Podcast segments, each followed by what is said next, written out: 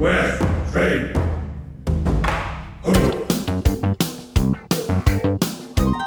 This is East Screen, West Screen with Paul and Kevin, where if films were food, they'd be full of it.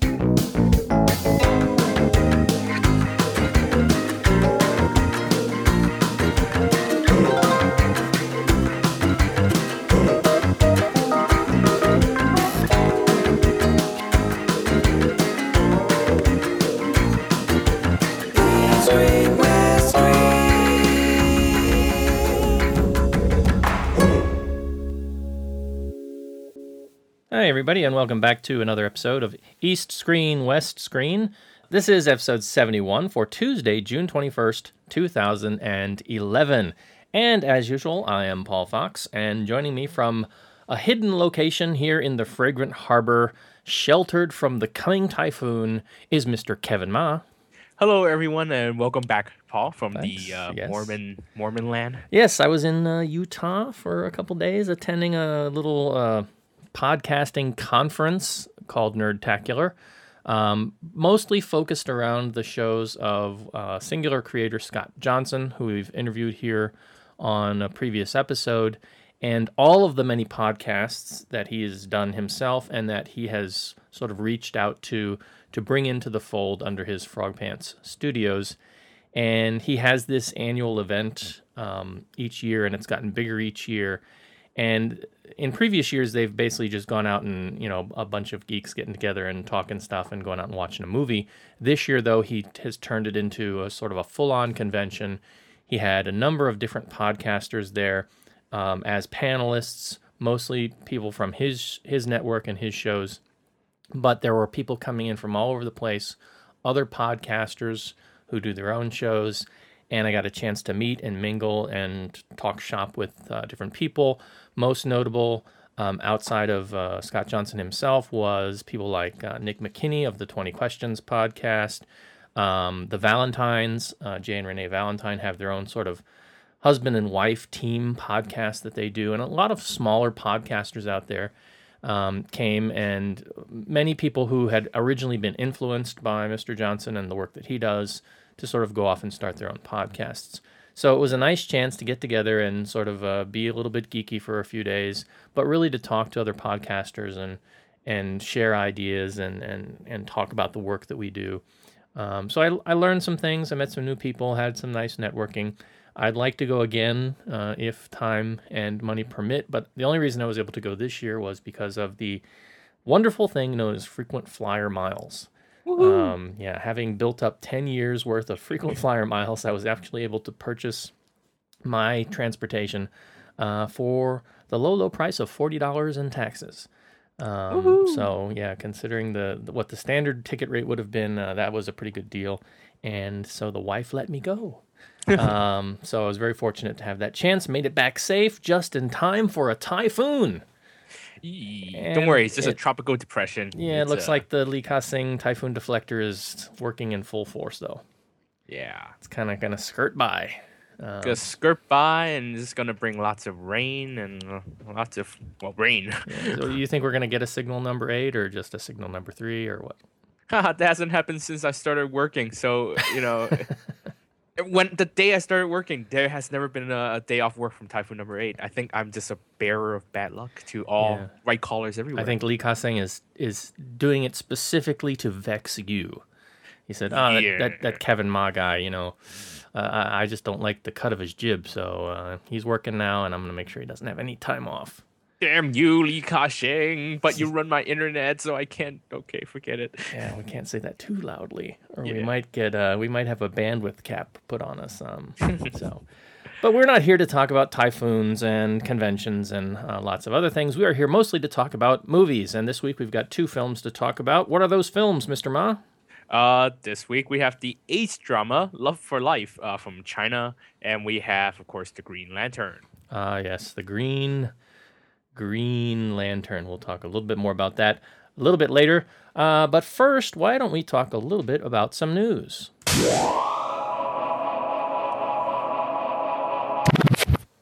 All right, so we've got a couple news stories to talk about this week. Uh, I've been trying to do a little bit of digging, and I found a couple news stories of interest uh, over at our favorite site, Film Biz Asia.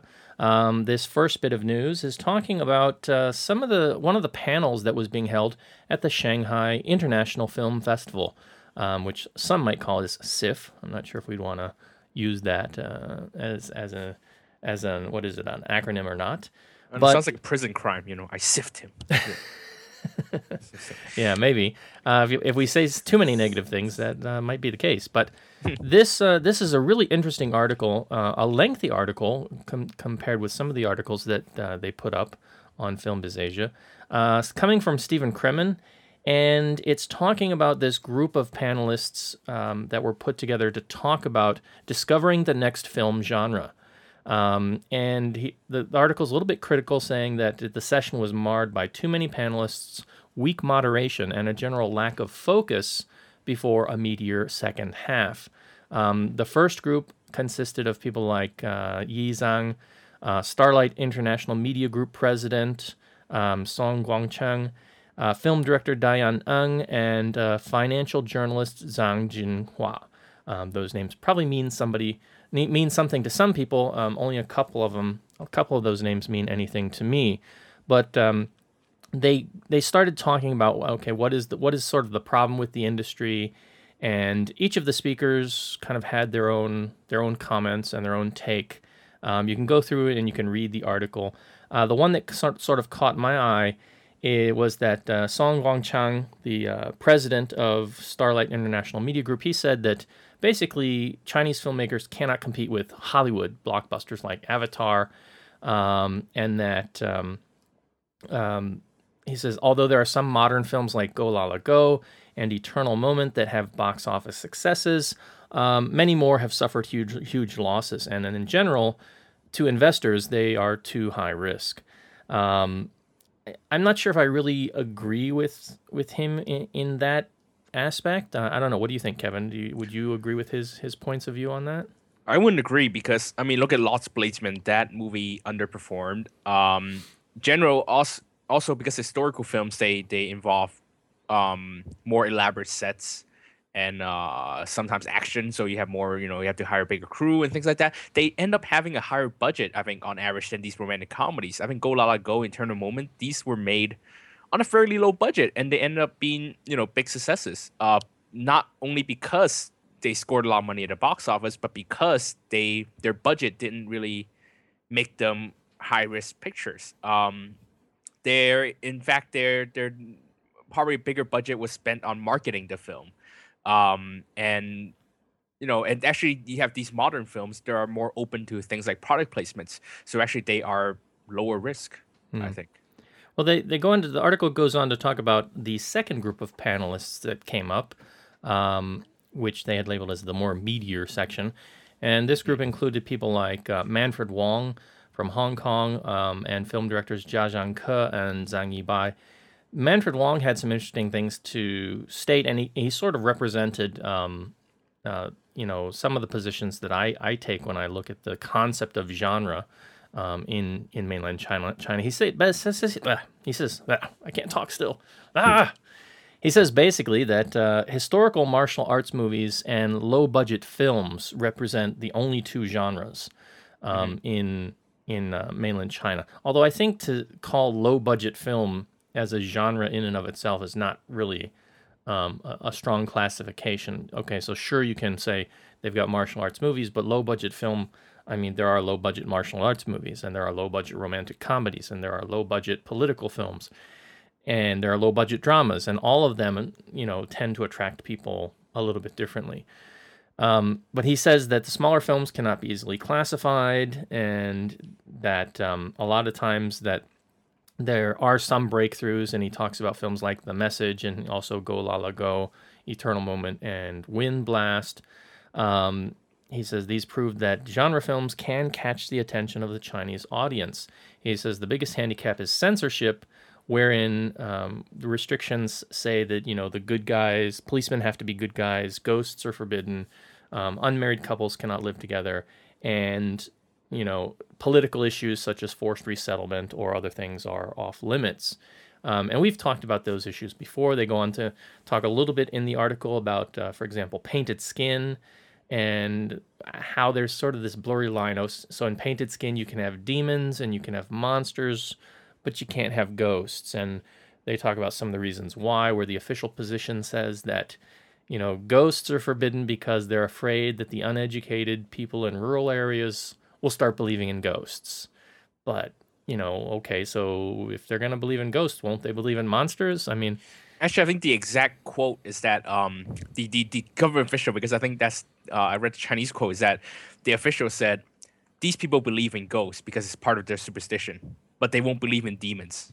That's Yeah. the that's the thing. The monsters they, they don't believe because you know they're these these animal monsters, but they'll believe in ghosts because it's part of their everyday superstition, superstitious uh, uh rituals every day. You know, you got incense, things like that. So uh, to them, a ghost is more believable than a than an animal turning into a monster. Which I guess I think I'm not sure if it makes more sense. Which is kind of weird because if you do understand the nature of uh, sort of ancestor worship and spirituality and Chinese religion, that includes things like, you know, demons and uh, animal spirits and, you know, the, the realms of transcendence or, or what have you in, in that touches on Buddhism and reincarnation and those kinds of things. But, you know, that's a that's a whole different area. Like I said, it's a it's a blurry kind of a line. Um, I've never really accepted their their their concepts, and, and we've talked about before the time where I, I think I mentioned where I went to an arcade somewhere in Shenzhen, and you know in the arcade guys were playing stuff like House of the Dead, you know, with uh, zombies and ghosts and stuff, and and that's okay, but in movies it's not okay. So there's a lot of gray um, in this, but at the same time, for example, uh, gamers who play World of Warcraft probably know that in China, uh, the World of Warcraft version is different from that played in Taiwan and in the US. And that Blizzard, the company that creates and owns World of Warcraft, had to go in and remove the undead class and remove the ghosts. Um, they didn't remove the class, but they they made the class look less undead. Um, so, for example, in in the U.S. version, the undead they have joints sticking out, and you can see parts of their bones and things. And I think in the Chinese version, that's all covered up. It's just all the, the they look like blue people basically, um, and they've taken out the ghosts and things. So there is a lot of kind of weird censorship that goes on, but it, it all comes back to the idea of censoring film as sort of the major medium here, and these things, you know, um, are kind of blurry, right? Mm, mm-hmm, mm-hmm. Yeah. Um, so, I mean, I kind of agree. I w- would have really loved to have gone and, and sat in on this, um, this thing. I, in that, I think that they really need to, if they're going to have a new genre, they need to be able to expand things. I mean, we're, one of the things, one of the films we're going to be talking about next week is what is it? The the the, the great revival of reviving Beginning or- of the Great Revival. yeah, I mean, come on. And the, the rumor that I've heard is that they're not going to play Transformers 3 unless this film makes X amount of dollars or has X amount of attendance. Is that is that c- correct? 800 million renminbi. I think that's the um. No, of course, no one from China Film Group has come out and said this, but it's a pretty um, it's a rumor that's pretty much been talked into being fact. Yeah. Is that China Film Group because they control the foreign films anyway? They won't allow um, Transformers and Harry Potter uh, play in Chinese screens until until it makes 800 million RMB, which is pretty much guaranteed anyway. So it's um, I'm not sure what the yeah, but that's you know it's for face. Yeah. Yeah. Um, so yeah, there's. I think we've talked about the issue of censorship before. Um, it's still a very convoluted issue, to to say the least. But really, an excellent article. If you go through and you read through it, you can see a lot of the other comments from some of the other panelists, um, and and and some of the other things they had to say. But in, in summary, basically, the for me the most important parts were those aspects of censorship and the, the idea that they're not going to be able to obviously compete with you know Hollywood films at least right now unless they start to change the nature of their industry. Um, and with things like this with with setting sort of a cap or holding hostage basically um, you know the release of one film unless another film does well, um, it's certainly it's certainly making investment in Chinese films kind of risky, kind of you know from especially from the outside looking in. And there was an earlier article from a couple weeks ago, I want to say, also on Film Biz Asia, talking about uh, Rupert Murdoch, who I guess was one of the keynote speakers at the festival, who came out and talked a little bit about um, the need for sort of a free market approach and opening the industry not only to more films to come in as imports, but also for more investors to be able to come in and and play a role. And of course, if that's going to happen, there's going to have to be some changes to the censorship law as well.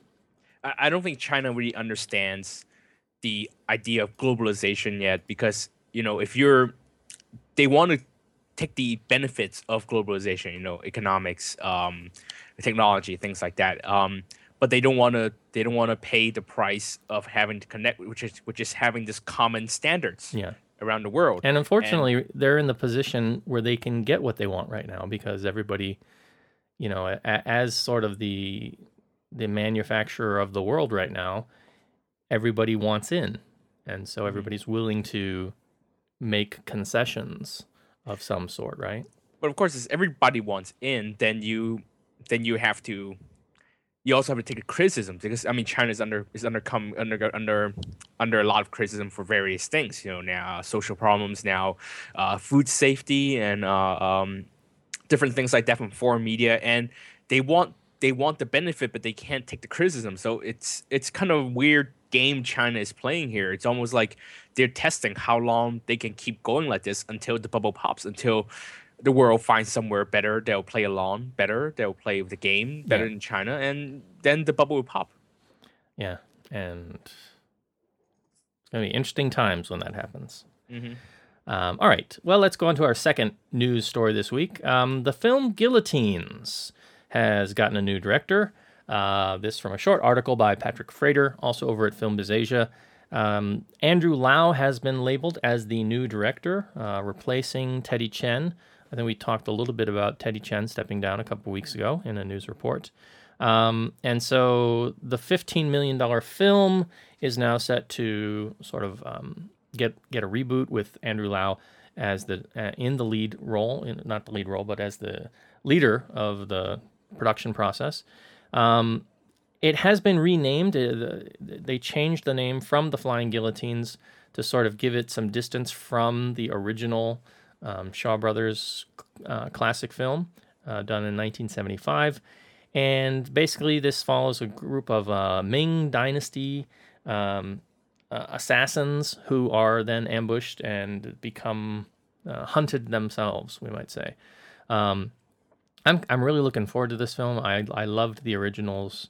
I always thought that the concept of the flying guillotine was was kind of cool. Um, it's been kind of redone in, in different films in, lots of different ways. I mean, you could look at, for example, um, Odd Job from the James Bond movie, and his sort of flying bowler hat that cuts people off is kind of a a similar concept, although it you know operationally it doesn't function in the same manner. Um, but yeah, I mean decapitations. Who doesn't love those, right? I, I have absolutely no faith in any Andrew Lau film anymore. Um, just it's kind of worn me down over the years, and then you have Legend of the Fist, and then you have A Beautiful Life, and just sort of these. He just keeps making worse and worse movies over the years, and I'm I'm quite distressed that that now he's taken over this film. Um, there's a lot of speculation flying around uh, about Teddy Chan and Peter Chan again because um, uh, Teddy Chan um, obviously had clashed or had problems with Peter Chan uh, on the set of Bodyguards and Assassin to the point where um, Teddy Chan had a relapse of his depression and Andrew Lau to step in as a, as a director for a while. Um, there's a lot of speculation about how why Teddy Chan had to step down again. Uh, both both Chans uh, or Chan and Chen has both come out and, and actually addressed these rumors directly and and and try play off uh, play down these words of a feud or a clash, whatever words you want to use. Um, I am not going to speculate what it is. Um, I am a little disappointed Teddy Chan has left the project because I think that considering Bodyguards and Assassin was his pet project and he stuck to the film to the end, um, I think that he made a quite a, a strong, solid film, even though even under Peter Chan and and whatever happened on set there. Um, so but now it's just um, I don't know what's going to happen to the film. Um, Peter Do, Chan has do we have a do we have a cast list for this film at all? Uh, Huang Xiaoming, I think, uh, Ethan Ren, who was in uh, Monga, and those are the two names I remember. Uh, but actually, Peter Chan has, has also said, remember when they stopped filming in when they stopped the project in April, it was due to script issues. Um, they were rewriting the script; they were going to take the script in a new direction. Um, and Peter Chan has actually said that the script is still being worked on, and it has to absolutely has to start in August. He has no, he hasn't confirmed that the script is the script is done. And he said that if actually they don't start in August, then they have to change the cast. And they already spent millions of dollars working, training the cast, and getting these things done. And they absolutely have to start in August. So right now, even Do the you think they're going to bring not- on bring on any any bigger hitters than than what's currently assigned? I mean, any chance we're going to get like a a Donnie or a Louis Koo in there? No, I think they that's why they toned down the budget to 15 million uh, because they know they were working with a younger cast, younger, less internationally known cast. Um, I'm guessing just why the budget is down. That's why Peter Chan isn't working on this himself. Um, and I'm guessing be- the characters, I guess, required that certain age. Um, I'm sure there are many reasons. Um, so right now, just you know, we hope even the, the start date isn't really exactly confirmed by Peter Chan yet. Um, so we'll see what happens to the film. I mean, you might still not be able to start in August. You know what the problem is? Is they? I mean, I, I don't. I'm not totally. I, I haven't seen A Beautiful Life, so I'm not as down on Andrew Lau as everybody else yet. yet, I stress. Well, you Um, should. but uh, you know, with a film like this, my choice would have been to go with um, our guys from Gallants. You know, Yeah, but um, I yeah, because yeah, that's what this film needs. Everybody knows, you know, if if if you're into the the Shaw kung fu films at all, I'm sure you've seen The Flying Guillotine. And if you're going to go see this film about a device that cuts people's heads off, um, you're you're you're probably going to have some connection to that. And I think because of that, they need that sort of you know uh, uh, kitschiness that was very well done in um, you know in Gallants. I, I think that would work here if if if they just go through as sort of a a serious kind of uh, Legend of the Fist take. I'm not sure it's going to work. well, here's the thing: they're sinking all 15 million dollars, is pretty big for it's considered blockbuster budget in in China. They're sinking this film. They have to make something mainstream out of it. They can't make something quiche. Um, even though I'm sure I agree that it would be interesting to see a different take on it. Um, Derek Kwok and Clement Chan, as great as they did on Gallants, they they're not proven commercial filmmakers that can handle a big set like Andrew Lau has done in the last couple of decades. I mean, Storm Riders, uh, well, even Legend of the Fist, e- decades of experience on these big budget films. Now, forget that whether they were any good or not. Um, the fact that Andrew Lau stepped in and took Bodyguards and Assassin, um, and and the way that he he he helped finish that project, I mean, it just means that you know Peter Chen needed someone that's safe that would get the project done. Um, and Andrew Lau, unfortunately, is that pick. Um, he's not a particularly good director, but I'm sure he gets things done. So, I mean, that that could be the reason behind choosing Andrew Lau. All right. Well, you've got a couple other news stories for us, Kevin. Yes, sir. Um, beginning of the Great Revival, the what I call the Partay for Party movie, the the film that celebrates the 90th anniversary of the Communist Chinese Communist Party, opened this past week in China. Woohoo! Yay! And um, everyone probably was expecting, you know, baffle, I'm using like variety speak, baffle um, box office numbers, and unfortunately, it kind of underperformed. Um, this is going to be a little bit of uh, number talking, so I'm going to speak a little slower. Um, the film opened on Wednesday, June uh, 15th in China. Uh, in the first five days, it played, um, it had eight, 89,160 shows. Um, we're going to compare that with things like Let the Bullets Fly, which had about 60,000 shows the first four days. Um, uh, if you're the one two, which had uh, about 61, 62,000 shows in the first five days as well. Um, in comparison, um, actually, founding or beginning of a great revival made barely or just a little over half that gross. Uh, it made 116 million renminbi over five days. Um, that is not a weak gross by any means. Um, it, you know, it's it's a good number. It broke a hundred million RMB mark. Um, but in comparison, again, to films like Let the Bullets Fly, and and if you're the one too, Let the Bullets Fly made 181 million RMB in four days from 63,000 shows. Now that's um, 20,000 less shows, one less day, 70 millions more. So obviously it's a little you could even call this a kind of a disappointing opening. Uh, i think kozo put it best when he called it the green lantern of, of china because it pulled an impressive number but if you put it into perspective you put it into context it's actually kind of a weak number for such a big film. I mean not not even i'm trying to check here. I don't think even harry potter got 89000 showings um 89000 shows in the first in the first couple of days How, how's it stacking up to its predecessor? it it actually grows less than its predecessor, and its predecessor had about half amount of that showing in the first three days. I think that one made about 130 million, 140 million uh, in four days with 42,000 showings. So obviously, um, I think a lot of this these, these this growth is coming from um, uh, reports that uh, the government organizations, uh, schools, they're essentially shipping these people during work hours to go watch the film. Uh, and charging them, of course, uh, ticket price, ticket uh, tickets. I'm not sure where the money's coming from, wherever it's coming from. Who wants? I don't want to know. Um, but I, I think that I wouldn't go as so far as to call it disappointment or a flop, because there's a no way a film made um, by a government, a state supported organization to to to celebrate the party is going to flop. Uh, there are 80 million Communist Party members in China. If every one of them has to watch the film, um, even 50% of those people watch the film at at $36 a ticket, you have, you know, it'll it'll break that. It'll break. It'll go double that 800 million RMB mark for sure. So um, I ha- I'm speculating. I'm guessing that they're trying to play the the long term publicity game where they'll keep these grosses up for next couple of weeks around the same level without much of a drop off, and give that big weekend to the July first um, Communist Party anniversary.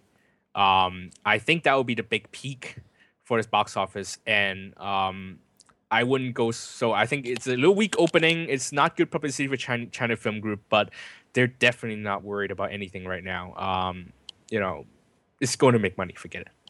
Yeah, and it- will be making your money this week, right? No, sir, I am not paying a cent to this film. What? I will find my way to watch this. Um, there will be legal streaming for free later on in Chinese internets, and I will find a way to watch it there. I am not, due to my personal political principles, I am not paying a dollar to watch beginning of the Great Revival. Oh, you and your Sir. principles. I know. What can That I just say? means I- I'm gonna have to watch it and review it next week. I I missed you know I missed the Treyarch the hour long Treyarch Q and A which breaks my heart uh, on June fourth because I was at Victoria Park. So that tells you where where my where my you know my principles stand. Eh, you're such a radical. Yes. Sir. All right, what, what other other news do you have for us, sir? All right. Uh, another news. Um, Jacob Cheung, the director of Battle of Wits, um, uh, a Cageman, a Hong Kong director now working in China. His latest film, Rest on Your Shoulders, um, was in competition in the Shanghai Film Festival, where um, this was quite a bit of controversy. Uh, first, the film was shipped in the last minute to the festival, and for some reason, um, the the festival or the or the distributors uh, put the film in the smallest house in the theater, which is kind of a strange uh, thing. Uh, they they had restricted a lot of access to the film. Uh, rumors were floating that uh, the distributor was trying to keep the lid on the film because of possible bad reviews. Um, actually, Hollywood Reporter has reviewed the film and was fairly moderate to positive. But anyway, the, the the the version of the film screen was a 120 minute version. The I think that's the version that the director Jacob Cheung he had preferred. But the distributor apparently told him that they will they would be cutting the film to a, to a 90 minute version uh, for its theatrical release on July 8th, and that um, Jacob Cheung was not happy about that, and he essentially uh, withdrew himself from any uh, advertising or from any promotion at the festival and threatened to pretty much with, just the film. So now the distributor has um, compromised and agreed to allow the 120 minute uh, version to be screened for the regular release. Um, this has sparked debate um, on in the film industry. I think about uh, how much producers and distributors have power over directors and whether directors should have final cut. Um, China's the Chinese film industry is a very strong investor slash producer slash boss run industry where um, a lot of directors, unless you're big, you know, like Jiang Wen or um, Tsui Hark, or even Tsui Hark had had problems, um, or you know, bigger directors, Feng Xiaogang, for example, where he's a, a, stockholder in his own company or in the in the in his distributor.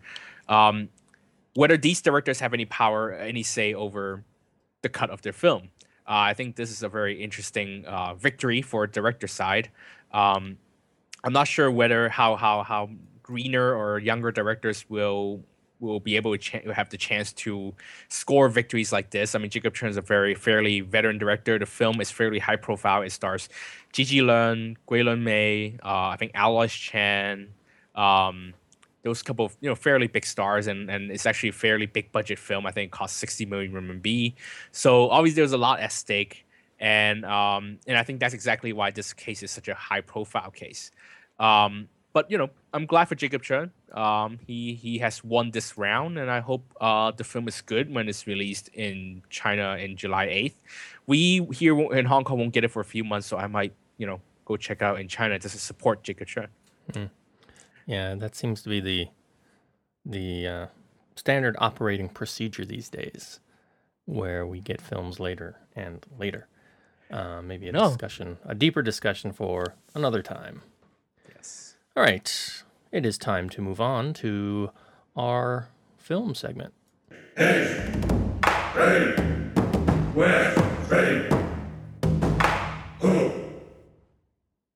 Yeah, so for East Screen this week, we have the latest feature from Aaron Kwok and Zhang Ziyi called Love for Life. Um, and unfortunately, I have not seen this film as yet. So, Kevin, it's in your court. Why don't you tell us a little bit about Love for Life and some of your thoughts. Sure. Uh, Love for Life is the latest film from director Gu Changwei. He was the uh, cinematographer for Zhang Yimou, and he made his film debut uh, with a film a couple years ago called Peacock. Um, I think that was a fine film. Uh, I think this is his third feature film, and uh, this film has quite a tumultuous history, so to speak. Um, for example, um, I have a reliable source that tells me that Christopher Doyle was kicked off the set after three days of work, even though he's credited as cinematographer here. Uh, and after the film was done, um, Gu Changwei was forced to cut his original 150 minute cut down to the current 100 minute version. Um, and I'll go into what what seems to have been deleted a little bit later, but I'll first go into the um, story of the film. The main theme here in the film is about a rural town in China in the early 90s um, that I guess one of the many rural towns in China that caught on apparently to a blood transfusion fever where they could make money by selling blood. And as a result, uh, many people in this town has um, contracted AIDS. Uh, now, this early 90s, which is still the early days of the AIDS um, virus, I guess, the, the proliferation or the, the spread of AIDS. So many people are calling it fever. Uh, the fever, they don't know they don't know what it really is. They don't really know how people get it. So you have a lot of these um, AIDS fear. So um, the father of the man responsible uh, decides to uh, open up the school, the this mountain-sized school just outside of town, and and uh, guarantees to house any any AIDS patients um, that are willing to join them there. Just just he will they will be taken care of. So the beginning of the film, these people are moving into this school that is now turned into an AIDS patients compound. Um, then the film gets into a romance between De Yi, the younger brother of the uh, dirty businessman, um, and Qing Qing, uh, played by Zhang Ziyi, uh, a woman who, who was contracted AIDS and was kicked out of the house by her husband, and she now moves into this uh, school for shelter. Um, and we find out a little bit more about the other people in the compound. Um, and of course, uh, Qing Qing and De Yi, they, they fall in love. Um, however, De Yi and Qing Qing are both married to different people, and there's a lot of back and forth about getting uh, how how they have to resolve traditional family issues to to fulfill their love. Uh, but of course, you know they have AIDS, so we kind of know what happens in the end. Anyway, um, like I said earlier, the film was cut down by 50 minutes. So I will tell you now, if you see the trailer and you see all these things about selling blood and and um, how the um, the bad businessman try to convince everyone to sell blood, all that stuff is gone. The entire film has no first act. We go straight into the point where the entire town has been infected already, and um, it's almost like we're joining the film in the second act. Um, there's a young boy who plays a narrator. Uh, he's actually the dirty businessman's son. He dies at the beginning of the film, and he becomes the narrator. And in a way, it's almost like he's narrating the deleted scenes or whatever they cut out in the middle of the story. So the result is Wait a a minute, very uh, He's he's dead.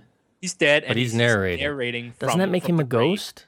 Yes, he's narrating from heaven, or whatever the hell. uh, Essentially, you know, I'm, I'm sure Gu Chan would be like, actually, he, he he's the only guy who watched deleted scenes, so he has to be a narrator. So so he's narrating these things that he's putting in the missing pieces. So the result is a very fragmentary film. It leaves a lot of things unsaid. It cuts out things. Um, it almost has absolutely no character backstories whatsoever. Um, you don't even know that Aaron Kwa- uh, Zhang Zi's character is actually the wife of Aaron Kwok's cousin until 30 minutes into the movie, of a 100 minute movie, which eh, eh, the whole this whole relationship plays such a big part. It's, it plays such a big role in the story, but we don't find out find this out until 30 minutes into the film because everything is cut into fragments. Um, and the result is that the film emphasized on the romance a lot, but the romance isn't that fully realized because there's certain things they have cut, including sex scenes, um, and I'm sure anything that might offend the government, uh, and also anything you had to cut for pacing. And now the film starts off in a very emotionally heavy place. You have a kid that's dead. You have the entire town that realizes they their AIDS won't be cured, and then it has really strange bits of comedy. Like there's a pig that runs around town. Um, there's you know these bits about these ignorant villagers. You know, uh, treating or or yeah, treating these AIDS patients, uh, glaring at them and things like that. A lot of people are unlikable here just because they're kind of the ignorant type, both AIDS patients and the townspeople. And I hate to say it, at one point I just kind of rooted for AIDS. You know, I was like, these these people are so unlikable. It's Not like Kevin. you, you figured you know these things would change their lives, make them make them better people or things like that. No, it doesn't. It makes them terrible people. Um, and the way it depicts AIDS is very strange because it's almost like you could really take out the AIDS and make it into a film about a futuristic, mysterious foreign plague that hits China, and people would just stop start dropping dead left and right Like And maybe how- SARS? like SARS, yeah, you know, or or swine flu, or even um even uh, the monkey thing in Outbreak. I think it is people just people just drop dead, and it's really weird because if I remember um my education, AIDS patients don't die like that. Um, it's just a very strange depiction of AIDS. I'm not sure why that is. Um, it's either because they don't want to get into the whole idea of why the government covered um the, the, the idea of AIDS in the country, how they covered it up all these years, and how um, AIDS is a state secret, and how you can never get, you know, th- things like that. Anything that would lead to government criticism, I think they just kind of kind of not even dealt with it, um, so they wouldn't have to be banned or they wouldn't have to cut anything out. Um, so the AIDS thing becomes a romance that that has melodrama about familiar traditional values. The whole thing is about there's a big portion of the film about you know getting the the the, the divorce necessary to fulfill the marriage and the whole how the people how the townspeople look down at them because they're having an extramarital affair. Um, and you know this has again nothing to do with the plague. Also a better a better film last year called um, uh, Apart Together did this thing a lot better. Um, so it just doesn't really work here. Um, the romance again doesn't really work either. It's just a really strange romance because at one point, uh, at multiple points actually after that, the Aaron uh, De Yi and Qin Qing literally address each other as mommy and daddy, and I don't mean like like my kid's mommy or my kid's daddy. They literally call each other mommy and daddy, um, and it's supposed to be sweet, which is uh, very strange. Um, I I have to say that this time I usually you know I'm fairly um, critical of Chinese cinema, um, political agendas, things like that. Aftershock. Um, you know, I'm fairly critical of Chinese films, and this time I really wanted a longer film. I think somewhere in there, Love for Life, which was actually earlier had a better title called Till Death Do Us Part. Um, there's a better film somewhere in there. Um, even with these bits that strange bits that are still in the movie, I believe a longer cut would have made a slightly better movie because then you finally get an idea who these characters are, especially the villain of the piece, the the guy who caused everything. He just sort of shows up once in a while and do bad things. Um, you know, I really want a longer film this time, not because of political agendas, because for once this damn movie might make sense. You know, right right here, you just get an empty shell or empty pieces of, of a puzzle that seems not completed and it's a very strange film and i don't know why the distributor would approve this film to be played in the cinemas at all. Uh, so right now in this current version i would say flee it even if you're fans of the actors because aaron, kwok is kind of strange here. Uh, i think he tries his best. Zhang ji looks way too glamorous for this kind of roles. Um, the acting i think could have been better if we had a better idea idea of who their characters are, who these people are. So um, even if you're a fan of these people, I would say flee it until you find the longer version, a more completed or the intended version of the film, um, the version that we were intended to see. Uh, right now, I think Love for Life, it's only worth seeing on TV as a curiosity. Um, Do you think we're going to get that version later? No, the director has said that he wants to take a break, and the missing 15 minutes actually hasn't been um, properly done yet because the mix they, they haven't been mixed. They had this there are apparently special effects involved. They haven't been done. So um, he has no idea what he's going to do with this this missing footage. The DVD I think it's coming out in China already, and it's the regular theatrical release. Um, and the film didn't do really that well in China, so I have no idea if, if the completed cut will ever see the light of day. So that just really makes this uh, a huge, major wasted opportunity, I think, for Gu Changwei. All right. Let's take a short break.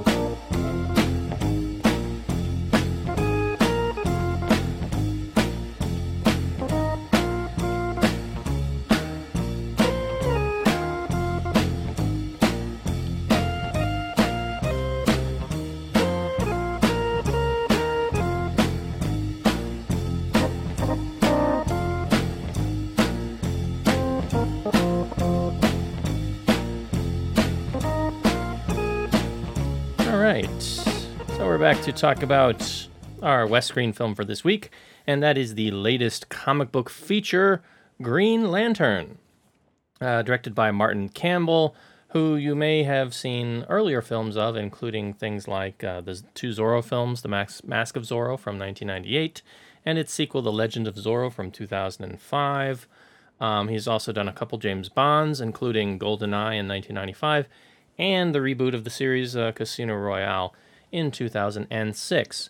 Based on that bit of filmography, I was kind of expecting a slightly, slightly different film here uh, than what we got with Green Lantern. Uh, this film stars Ryan Reynolds as the titular character. Um, also among the cast, Blake Lively, Peter Sarsgaard, and Mark Strong, Angela Bassett, and Tim Robbins, uh, rounding out the cast. So, what is Green Lantern about? Well, if you've read the comic book at all, you know that it is a character, um, comic book based character in the DC universe, uh, including among such characters as Batman, Superman, uh, The Flash, Wonder Woman. And Green Lantern is a character who gets his powers from a power ring that is charged by a Green Lantern. And those powers manifest themselves as sort of green forms of force, which are projected out by the will of the user, in this case, a user named Hal Jordan. Um, Hal Jordan is a pilot and he stumbles across a, a crashed alien spacecraft one day um, of, a, of a dying Green Lantern who then gives him his ring and sa- he's told that the ring has basically chosen him uh, to take up the fight. And so the story follows him on his adventure as he learns about the duties of the Green Lanterns and the threat to his home planet of Earth. Um, yeah, so I mean that's basically it. It's a, it's an origin story. If you know the character, you kind of know the origin already.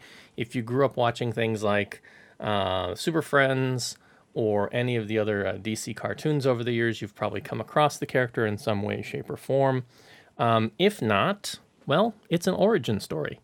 Um, No. yeah, you've got a heroic character um, learning to cope with his powers and the responsibility that goes with them. Uh, you know, the typical tropes and plot hooks are there. There's a love interest. Um, there's an emergent evil that must be stopped. Um, there's the initial rejection by uh, the, you know the, the character that are all sort of comic book tropes that we're very familiar with. I mean, uh, the problem here is boring villains. I mean, usually when you think of Green Lantern, you think of his arch rival, um, which I won't name here because he he's kind of in the film. Um, but if you're not familiar with Green Lantern, it'd be a little bit of a spoiler. You're not talking about the fart cloud, are you? yeah, the fart cloud. Um, yeah, the the, the the the fart cloud is uh, Parallax, who is a who is a major villain in sort of the Green Lantern history, um, but he's not really the the villain I wanted to see here. Um, we're given hints of that villain in the end credits. I'll, I'll say that, um, and even those hints they they kind of break with the the traditional the traditional history uh, that's in the comic books, even though that's kind of been rebooted and rewritten many times. Um, the CGI here, if you've seen some of the CGI in, in the trailers, not all that nice looking actually. Um, This is a 3D slash 2D film um, in that it's not 3D all the time. It is 2D some of the time. Um, so again, you're not getting what you pay for if you're paying for a full 3D price. Um, th- there's been a lot of criticism about this film, we'll say, um, getting a lot of negative reviews, a lot of uh, fan criticism as well. It's not the worst superhero movie ever made. Um, it's just sort of by the numbers. It, you know, it's like if you're gonna, you know, uh, paint by the numbers, and all the numbers are green. in this case, it's uh, it's but it is really far from the top. But one of the things that um, we've talked we've talked a little bit about before, and I would really like to get into a discussion with um, you know somebody who's well versed in comic books. Um, we had we were supposed to have a guest on last time, Casey Lau. He's agreed to come back on the show. Um, he said if this was a really st- a stinker movie, and it is, um, by his by his take, uh, he would rather come on later for another movie like Transformers. So we will hopefully have him on in the future. Um, but talking about this movie with with other comic book aficionados, um, it's just not it's just not there in terms of the tone uh, with other DC universe films like um, Batman Begins or The Dark Knight. That's such a different quality of film, and this doesn't fit. And but if you look at what Marvel's doing, most of what they've done seems to fit, seems to mesh well. For example, you could very easily see Thor going into Iron Man, or you could see Iron Man going into uh, X Men or X Men First Class. And again, we'll see we'll see more when we see Captain America: The First Avenger in a few months' time. Um, but I have a suspicion that that will have that same kind of tone, that same kind of feeling. I would not expect to see Ryan Reynolds popping up in, you know, the uh, the the third Batman film, The Dark Knight Rises. Um, so there's definitely a tonal problem that they're having with the DC films that they don't seem to be having so much with the Marvel films. I'm not sure why that is. Um, there have been other problems with the properties too. There was a Wonder Woman film that was supposed to be made, and then it was supposed to become a TV series, and that's been shelved. Um, you can actually go out there and find some of the promo stills from that and, and a short teaser clip from that. Didn't look all that great. Um, so I'm not sure why DC is having this trouble. A lot of people have said it's because of rights issues and and different things like that. And they're actually doing a whole comic series reboot at some point later in this year, to where they're resetting all of the comic titles back to issue number one.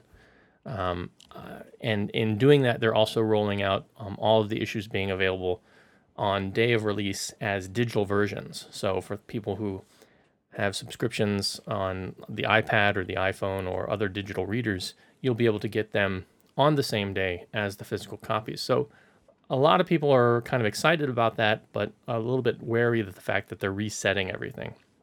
Some Mm. people speculated that maybe this is because they're trying to get a handle on the properties again and going forward. There's been rumors about a Justice League movie that would be something that's separate. For example, it's not going to have the Christian Bale Batman. They're already talking about, even though the third movie hasn't come out, a, a Batman reboot. You know, we're not we're, not even through this trilogy, and they're already talking about a future trilogy. And of course, you've got the Superman movies, um, a new trilogy supposedly out there in the works now. Um, so, uh, Kevin, what did you think of this? Um, I'm not familiar with this world, but um, you know, I was discussing comic book movies uh, with Koza, who knows a lot more than me about these kind of things. And we made comparison. we- made a comparison between Marvel and DC, uh, especially uh, the films specifically. Uh, if you look at Marvel, they have done a very good job at keeping the the style and and and and creating this um this this world that connects through the films.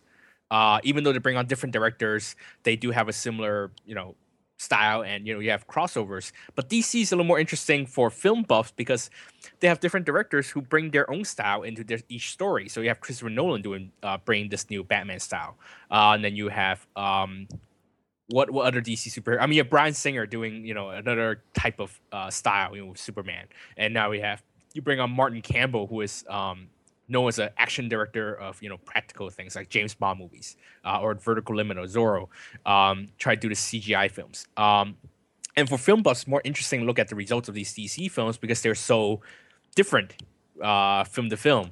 Um, you know, but back to the film itself. Um, you know, is another origin story, another wise ass hero. I think it's almost like they're trying to do um, um, uh, Iron Man with a buffer with, with actor better abs or something, um, and a similar sense of hu- uh, sense of humor, but hand, more handsome.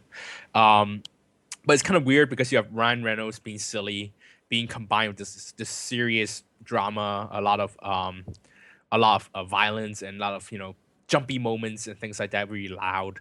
Um, was I, I guess I wasn't supposed to talk about the fart cloud, right, Paul? You don't want me to spoil it. No, no, no. That that, that that's fine. Relax. Okay. Yeah, I think he would've He's ma- he's not the main villain people associate with Okay. Green Lantern. But know. he's like a major villain in the in the universe. yes, he is. Yeah, he is. Okay, okay. Um, but yeah, he he he would have been a lot menacing if he was the way he was in the beginning of the film. He was actually kind of um, more than just a force. He's like a, you have, he had a figure, he had a shape. He he is something that he could beat, something that people could beat, but at the same time, he's also you know really powerful. But in the, in the finale, he just turned this big fart cloud, uh, and you know he's really powerful. He's, and he's doing this thing, and you know people are dying, and but then you're just like, okay, s- it's a fart cloud. it's a big storm cloud. It's a big CGI thing that isn't that isn't doing anything that's really convincing me. And he would have been cooler if he didn't just he wasn't this you know thing abstract thing that's floating around space for most of the story. Um, I think they crammed too much in. Even you know, as origin story, um, you have you know discovery of the ring. I, actually, I gotta bring this up. Why did the ring choose the nearest American? You know, there are more. I'm sure there No, are no, more no. than- It, it, he wasn't the nearest. Okay, well, he's not the nearest, but you know, why did it have to be? Uh, I- I'm just bringing this up because I guess we're from Asia. So why did it have to be like from America? Yeah, why did well, the ring oh, choose an American? That, that- that's a good. That's a valid point. And Okay, in the in the comics, there are actually a couple of other uh, Green Lanterns that are that are selected at later times for Okay. various reasons, but they're all Americans too. So yeah, I, I. Okay, but but you know, you have the whole selection process, and then you have the whole disbelief and now, and the whole training. his- The training sequence doesn't start until halfway into the movie. And then you have that, and you have to deal with the villain and things like that. You were cramming way too much into a 110 minute movie, and then everything kind of seems glossed over. Um, I was saying that Martin Campbell is a great director. He revived the James Bond franchise twice. I mean, GoldenEye, great Bond film. Uh, Casino Royale, also a great Bond film. But in both those films, he he's a much better. Uh, even Zorro, he's a much better director of practical action in a way that he he makes sure that you see all the all these stunts. He makes sure you see everything that's going on, and he keeps the pacing very. He, he has a very good sense of pacing and things like that. But then you put him on a film where he's working on CGI spectacle, and he's not that kind of director. He's a director of very invisible style, and that's what the film kind of lacked. It lacked style. It lacked um, a clear vision that would set the film apart from other films. Um, that's not to say that Martin Campbell, you know, didn't do a didn't do a good job. I think he was fine or for for for his you know filmography that he you know it, it kind of keeps his style. You do see a lot of things going on. He never gets into choppy choppy directing or choppy move camera movement and things like that. You see everything clearly but it's just very uninspired. Um still you know it's loud and it's dumb and it's a bit fun. Like i said i like ryan reynolds enough that he had he had a good sense of humor and there's a bit i, I like the humor in the film um even though a lot of it's the, the rest of the film is really ridiculous and the tone doesn't really it's not really even enough. It's kind of too jumpy at points. Um, but I mean, I would I would see I watch a sequel now that the origin story is out of the way. I would like to see you know where the story goes. Um, so in the end, you know, I would say TV it. Um, it's okay. It's not bad film. I watched it in 2D, so I have nothing to say about the 3D. Uh, I pay half the price, so I got to watch uh, 2D, um, and it was fine. Um, I wouldn't say the film is good in any way, not in a way that I would say see it. Um, but is it really that bad? I'm not sure what is so bad about it. It does kind of, you know, we excuse other films, we excuse worse films before. So, you know, I don't know what's the. It's, it's not bad enough to really inspire such hate. It's not good enough to inspire praise, but it's not to say that it's bad enough to inspire, you know, a 23% rating on Rotten Tomatoes. Yeah, I think it's just a case of what it does present is, and, and we we mentioned this before. You know, the, the some of the stuff they're doing on TV these days is really pushing the envelope in terms of what now films need to do. So this would have been probably a great film, you know, five, seven, you know, ten years ago. Um, but today, it's a mediocre film. Mm. And given that fact, I think that, that that's very disappointing. Uh, some people have talked a little bit about the suit, and you know they kind of poke fun at the the, the, the mask thing, and, and that was fine. Um, but the suit itself kind of was like it looked more like it belonged in Tron than than in this film. Um, I, I so yeah, it's it's not the worst superhero movie ever made, but like I said, it's it's really far from the top. I mean, with maybe Fantastic Four two or the original Fantastic Four movie by Roger Corman, slightly beneath it. so it's not. Whoa! Yeah, they would just call the movie. they would just call the movie Roger, Roger Corman. Well, no, it's it's it's above that, but it's okay. It's it's just not very good. I mean, it's um and it's just not interesting. It's not doing anything really original, and effects wise, it's certainly doing nothing spectacular. I mean, some of the shots, like there, there was a couple matte shots with him and um, um, who's the actress? Uh, Blake, uh, Lively. Blake Lively, where it's just like, are you are you serious? It's just you know, it, it's not even an effect shot. It's just like the two of them in front of a background, and it looked really bad. Mm. You know, it's like that. I would expect to 3D see that on Smallville or on something on you know a, t- a TV show, but not for a, a big summer blockbuster film. Is it a 3D problem? Because uh, as as I have heard, the the 3D effects were actually done literally weeks before the movie was finished. It, uh, was, it, uh, was it might have been. I mean, it again, I was 3D. I was popping my glasses on and off to see which scenes were actually in 3D and which were kind of fudging the 3D. Mhm. Um, so it, it could have been, but um, I, I don't know. It was just yeah. Some of the some of the shots just were looking really kind of bland and um, and and they just weren't fitting right in, in in some of the some of the ways they had were trying to blend things together. So Mm. you know, it's, again, it's not that bad. You could take you know if you're a big fan, go see it as a matinee. I'd say TV it um, if you find it in a bargain bin, or especially as a green light special. Woo! So there you go. Um, yeah, Green Lantern. Uh, meh, meh.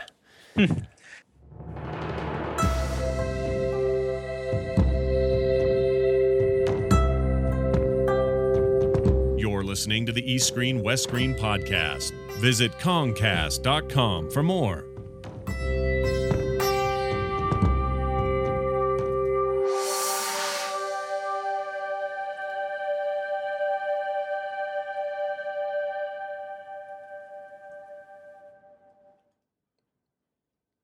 Right. Let's see. We got a couple comments on from our last episode. Uh, David Harris wrote in from the UK. He said, "Always wondered how Jim Chim was considered an acting guru, given his almost entirely horrific screen work. I've long suspect- suspected that his works, um, that this thing, that his thing works so much better on stage, uh, which is absolutely, absolutely true for the most part. I mean." As I mentioned last time, we were talking about uh, the film Microsex Office. Uh, the stage work that he does is really, really good. Um, it just the whatever he's doing, the you know, he needs a new pair of shoes or or whatnot. The, the reasons he's picking certain films these days, um, the stuff he's doing just isn't working that well. Um, uh, the, f- follow up from uh, Gary Lau says that uh, you know if you look at performances that he's done in things like AV or You Shoot I Shoot, um, Men Suddenly in Black, or even um, what was the the Simon Yam one, uh, Exodus. About, right. yeah. Uh, the little bit, yeah. He's uh, got Power a, Chunk movies. He's yeah, got a really short, short um, moment in there. He doesn't even have any dialogue, but he's he's really awesome. He conveys, you know, the sense of what he needs to convey in that sh- very short scene. Um, so yeah, he does he does have sort of these smaller standout performances. Um, interestingly, it's it's they're all Pang Ho-cheung movies. Pang Ho-cheung knows how to use him You because uh, because Jim Chim is really a stage guy. I mean, he, he's educated for stage, um, and he's acted in stage. He teaches stage acting, and for some reason, no one told him that it wouldn't work on film. And I think Pang Ho-cheung, you know, kept him in a way on a good leash, on on a, a tight enough leash that he wouldn't let him explode unless he needed to or it was necessary. Uh, but then the thing is, after that, no one no one had the guts or no one wanted to or no one could or to tell him to tone it down and he just sort of just kept up with that neat that that that thing that he's doing or the hell he's doing yeah Don't know what it is, but uh, yeah, tone it down, Jim. All right. Well, I think that's going to do it. That's a show. right Yeah. Oh, 71 is done. Um, as always, a big thanks to Kevin Ma for No, sir. putting up with uh, all the rubbish that I spew out on this uh, th- these episodes. Um, if you No, would sir. like to follow along, though, you can follow us at our website at www.concast.com and leave us some comments, and we might just uh, talk about what you have to say here on the show. Or you can hop over to iTunes, of course. You can leave us some reviews. We'd love to have some five star reviews if you have the time and you like the show. Or you can just leave us some comments there and tell us some things you'd like to see done differently. We're welcome to any type of constructive criticism that you'd like to leave for us. You can follow the show at Twitter, uh, twitter.com slash Concast, and you can follow the daily exploits of Kevin Ma over at twitter.com slash The Golden Rock. You can also email us directly at uh, the show at eastscreen at gmail.com. And if you'd like to, you can actually attach a short audio file, and we might just play that here on the show as well. Um, any green thoughts in your head right there, Mr. Ma? um two i guess a lot of the the the people who do you know report news online and stuff like that it just you know speculating doesn't help your cause uh, especially we don't have the right connections and just making assumptions um that you know i'm not gonna say again any specific sites but yeah just report the facts guys Just the facts, ma'am. just the facts ma'am So- All right. And so you're going to be doing any reviewing this week? not this week. Uh, London Boulevard is not playing in a UA cinema, so I will not. Um, I will not be reviewing a film this week. Um, I will be reviewing Love for Life for lovehkfilm.com eventually. Um, when I finish whatever my current work for the rest of the month is, uh, and hopefully I will also do the Hong Kong indie film Glamorous Youth, and I think I owe a review a couple more 5, 10, 20 reviews or something like that to to poor Mr. Kozo. So we'll we'll see then. Yes. All right. So next time, episode 72, we'll be talking about uh, the latest Wong Jing film, Treasure Inn. I'm excited. And the beginning of the Great Revival, which, as Mr. Ma has stated, he's not going to see. That means I'm going to watch it. And I'll be giving you the scoop on the beginning of the ending of the what was it? The uh, the Qing dynasty and the KMT and the launching of the thing that did the thing and opened the thing and led to the great China we have today. I'm just gonna I'm just gonna le- I'm just gonna spoil the ending. They killed 200,000 people at Tiananmen Square. Okay. Yeah. Sorry. Oops. Sorry. They put melamine in the milk. they they arrested the the guy who designed the Olympic Stadium. Ah. Oh, spoilers. Spoilers. spoilers. Uh, too much they let me in the country. That's a spoiler too. They let me in to watch Kung Fu Panda 2. Ah. oh, the humanity. All right. So that's all for next time. Until then, as always, we will wish you good viewing and we'll see you next time. See you next time, everybody.